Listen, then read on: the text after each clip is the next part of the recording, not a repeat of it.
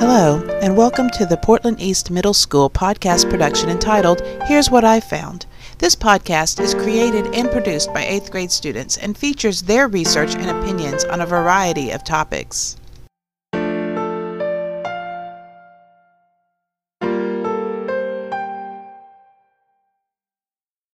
Hi, I'm Lily, And I'm Destiny. and today we're going to discuss one of the most known serial killers of all time The the, Zodiac Zodiac Killer. The self named Zodiac Killer stalked and killed at least 37 people across the California area in 1968 and 1969. His first confirmed victims were David Faraday, who was 17, and his girlfriend Betty Lou Jensen, who was 16 at the time.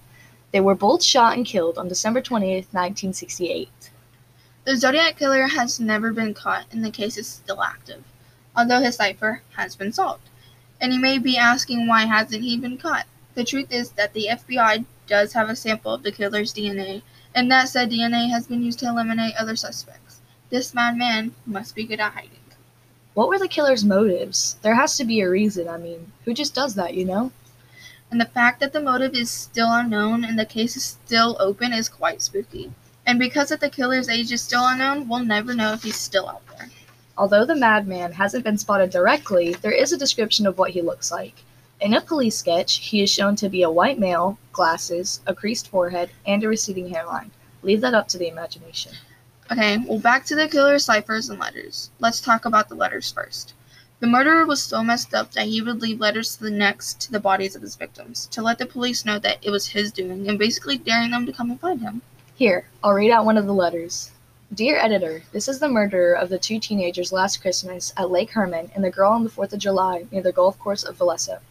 To prove I killed them, I shall state some facts which I and the police only know.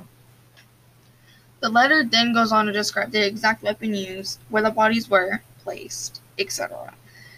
The Zodiac Killer was acting as what he had done was some type of accomplishment to show off. Here's an excerpt from the cipher that was recently solved, December 2020. I like killing people because it's so much fun. Each letter closed with a symbol consisting of a circle with a cross through it. This would become known as the Zodiac Killer symbol. The letters were also each accompanied by one part of the three part cipher. An interesting fact about the cipher is that it was actually solved accidentally in a YouTube video. It is believed that the Zodiac Killer killed to gain popularity and fame. There are definitely better ways to get yourself out there, buddy. Fun fact the police actually unknowingly had an encounter with the killer. On October 11, 1969, a taxi cab driver by the name of Paul Stine was killed on a street in San Francisco. When police radioed in to keep an eye out for the suspect, there was a terrible mistake in the communication, which had police seeking a colored man instead of a Caucasian one. Two police who were patrolling the area happened to come across a man who they observed walking away from the crime scene, but they didn't stop him as he didn't fit the description. Everyone now thinks that this was the Zodiac Killer. If you thought it was just a rumor, the Zodiac Killer himself even mentions it in a letter that follows the murder.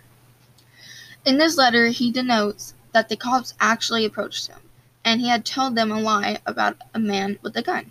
He mocks the police organization because they actually had a chance to catch him. The Zodiac Killer wore an executioner's hood with the Zodiac symbol on it. The madman even sent police bloody clothes from a victim. The killer claimed to use cement to conceal prints. The man was scarily smart and intricate with his plans. A woman and a child actually were able to escape and survive one of the Zodiac Killer's attacks by jumping out of a moving car while he tried to burn it. It is still a cold case to this day. Maybe we will, or maybe we won't, ever know the motive of the Zodiac Killer. Maybe he didn't have one. Until the case is solved, he could still be out there, waiting for another victim to strike upon. Well, we'll leave you with that. Thank you for taking the time out of your day to listen to our podcast. We hope the rest of your day goes well, and remember, stay, Stay safe.